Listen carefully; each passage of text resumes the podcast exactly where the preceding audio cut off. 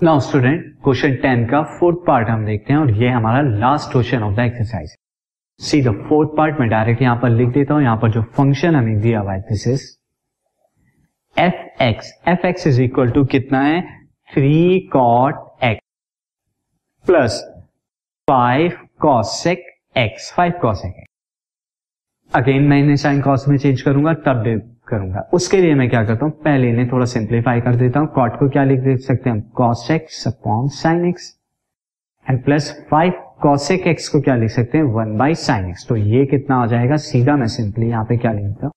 Five by sine x LCM लीजिए तो you will get three cosec x plus five upon sine x ये आपका हो गया एफ़ एक्स ना इसका डेरिवेटिव कितना हो जाएगा? F dash x this is d by d x of sine x three cosec x plus five again यहाँ पर क्वेश्चन टूल लगाएँगे तो क्वेश्चन टूल के लिए क्या हो जाएगा? D by d x of first function यानी three cos x plus five into second function sine x as it is minus first function as it is three cos x plus five into d by d x of sine x second function upon sine x का square नीचे।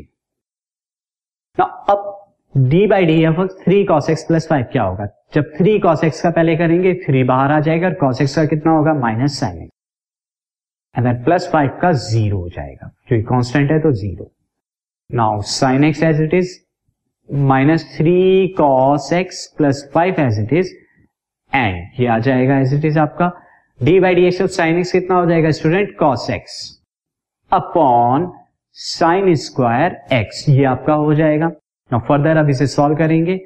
Sine x के अंदर multiply कीजिए तो कितना हो जाएगा? Minus three sine square x उसी तरह कॉस के अंदर मल्टीप्लाई करेंगे तो minus three cos square x and plus ये माइनस का हो जाएगा क्योंकि बाहर माइनस है। फाइव कॉस है।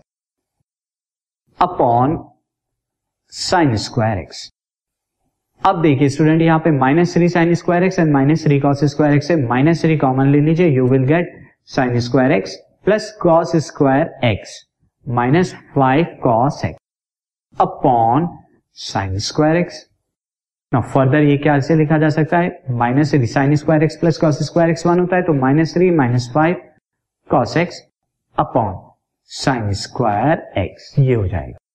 आप इसे चाहें तो और अलग करके लिख सकते हैं। तो three sine square x and then minus five cos x upon में sine square x now three upon sine square x कितना हो जाएगा? माइनस के three cosec square x and minus five cos x by sine square x है तो कितना हो जाएगा? This is five cot x into cosec x जो कि हम डायरेक्ट अगर लिखते तो ये डिफ्रेंसिएशन हो this podcast is brought you by Hubhopper शिक्षा अभियान अगर आपको ये पॉडकास्ट पसंद आया तो प्लीज़ लाइक शेयर और सब्सक्राइब करें और वीडियो क्लासेस के लिए शिक्षा अभियान के यूट्यूब चैनल पर जाएँ।